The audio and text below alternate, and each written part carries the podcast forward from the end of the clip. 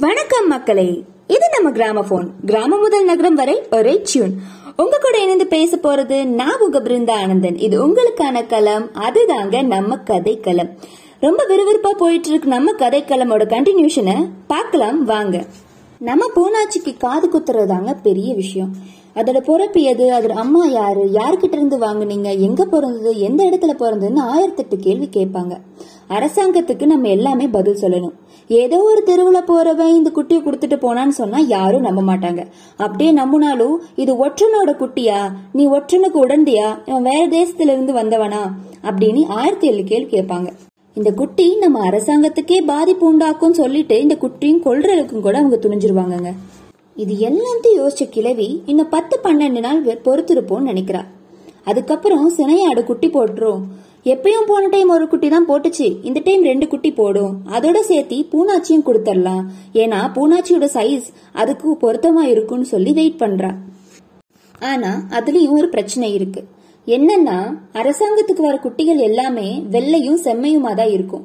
எப்பயாச்சும் ஒரு நாள் கருப்பு அது அர்தா அர்தா தான் இருக்கும். ஒரு காலத்துல வெள்ளாடுக ஃபுல்லாவுமே கருப்பா இருந்ததாகவும் அது எல்லாம் அரசாங்கமே கொன்றதாகவும் சொல்லப்படுறாங்க. கருப்புனாலே ஆபத்து தானே அப்படின்னு எல்லாரும் நினைச்சிட்டு இருக்காங்க. அன்னையிலேருந்து பூனாச்சிக்கு நீத்து தண்ணியை மட்டும்தான் கொடுக்குறா. இந்த தேங்காய் புண்ணாக்கு கூட நிறுத்திட்டா. ஏன்னா இது ரொம்ப ஊறிடுச்சுன்னா அந்த குட்டிகளுக்கு ஈக்குவல் கொடுக்க முடியாதுன்னு சொல்லிட்டு அதை எல்லாத்தையும் நிறுத்துறா.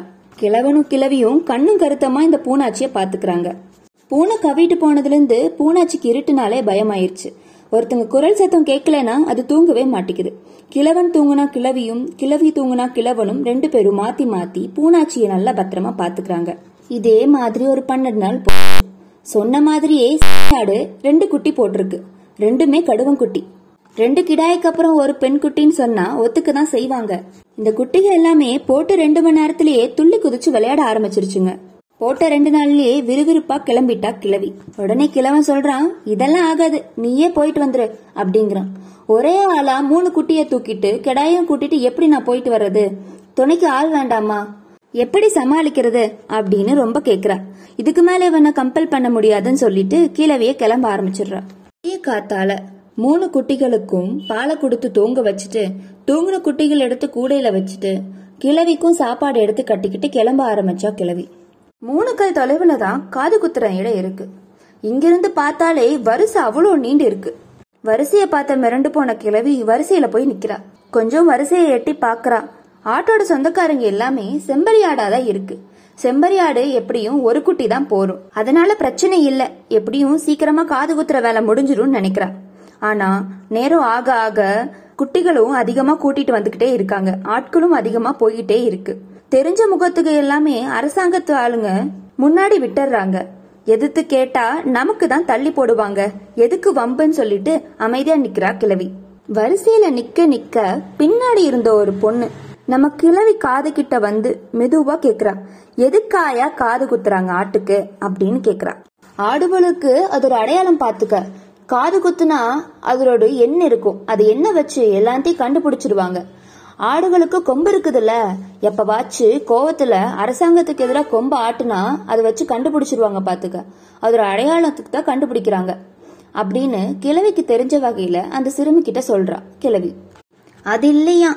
நம்ம அரசாங்கத்துக்கு எத்தனை ஆடு இருக்கு எத்தனை செம்மலி ஆடு இருக்கு எத்தனை பால் கொடுக்கிற ஆடு இருக்கு எத்தனை வெள்ளை ஆடு இருக்குன்னு எல்லாத்தையும் கண்டுபிடிக்கிறதுக்கு தான் இந்த ஆடுகளுக்கு காது குத்துறாங்க. அதுல எண்ணெயும் வைக்கிறாங்கன்னு இன்னொரு ஆள் சொல்றான். அட ஆடுவே என்னைக்காவது காணாம போயிருச்சுன்னா கண்டுபிடிக்கிறது. எங்கேயாவது திருட்டு போயிருச்சுன்னா கண்டுபிடிக்கிறதுக்காக தான் இந்த காது குத்துறாங்க. இங்க கொஞ்சம் வந்து வெயில்ல வச்சு பாரு. அதிலிருந்து ஒரு வெளிச்சம் வரும். அந்த வெளிச்சத்துக்காக தான் இந்த ஆடுகளுக்கு காது குத்துறாங்க அப்படின்னு இன்னொருத்தவன் சொல்றான். இந்த ஆடுகளே பாவம். அதுவே ரொம்ப சின்ன ஆடுக. அதுக்கு என்ன செஞ்சிட போகுதுக? அப்படின்னு கேக்குறா அந்த பொண்ணு. ஆடுகளை கட்டி மேய்க்கிறது சும்மா இல்ல பாத்துக்க. அது திருடும் கொஞ்சம் ஏமாத்தும் எல்லாமே பண்ணும். கொஞ்சம் ஏமாந்தா நம்மளையே முட்டை வந்துடும் வெள்ளாம காட்டுக்குள்ள புழுந்து காட்டை எல்லாமே நாசம் பண்ணும் அப்படின்னு சொல்றா கிழவி. ஆமா ஆமா ஆடுக கூடன அபாயம்னு சும்மாவா சொல்றாங்க அப்படின்னு சொன்னா ஒருத்தவன். நீங்க என்ன வேணாலும் சொல்லுங்க ஆனா இதை என்னால ஒத்துக்கவே முடியாது. கொம்பு இருக்கிறதே சொரிஞ்சுக்கத்தான். என்னைக்காச்சும் உங்களை வந்து முட்டை வந்துச்சா அப்படின்னு கேக்குறா சிறுமி. இருந்தாலும் எச்சரிக்கையா இருக்கணும்ல அப்படின்னு எல்லாரும் சொல்லிட்டு சிரிக்கிறாங்க. அதெல்லாம் சரியப்பா.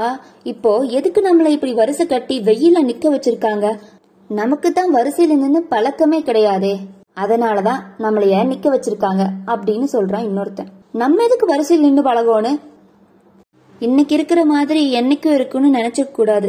என்னைக்காச்சும் ஒரு நாள் நம்மளும் அரசாங்கத்துக்கிட்ட கையேந்த நிலைமை வரும். இப்பவே மழை தண்ணி இல்லாம காடெல்லாம் காஞ்சு போயிருக்கு. நாளைக்கு கஞ்சி ஊத்துறது அரசாங்கம் தானே எதுக்காக தான் நம்மளை வரிசை கட்டி நிக்க வச்சு பழகிக்கிறாங்க.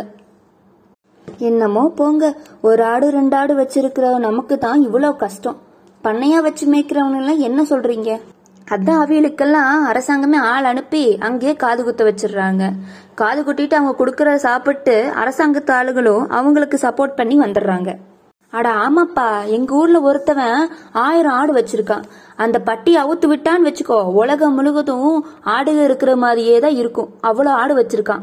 அவனுக்கெல்லாம் நீங்க என்ன சொல்லுவீங்க? அவங்கிட்ட எல்லாம் அரசாங்கத்தாளுக குடியே இருக்காங்க அங்கதான் இருப்பாங்க. அட மெதுவா பேசப்பா. எல்லா பக்கையும் அரசாங்கத்துக்கு காதுக இருக்கு. அரசாங்கத்துக்கு காதுக செவிட்டு காதுகன்னு முது சொல்ல இருக்குதே. நம்மள பத்தி பேசுனா செவிடு. அத பத்தி பேசுனா கூறு. இப்படி இவங்க பேசிக்கிட்டே இருக்காங்க. ஓகே மக்களே நம்ம அடுத்த எபிசோட்ல இவங்க இன்னும் என்ன நல்லா பேசுறாங்க எப்படி அந்த கிழவி சமாளிக்க போறான்னு நம்மளும் பார்க்கலாம். அது வரைக்கும் இணைந்திருங்கள். இது நம்ம கிராம போன் கிராமம் முதல் நகரம் வரை ஒரே டியூன் வணக்கம்.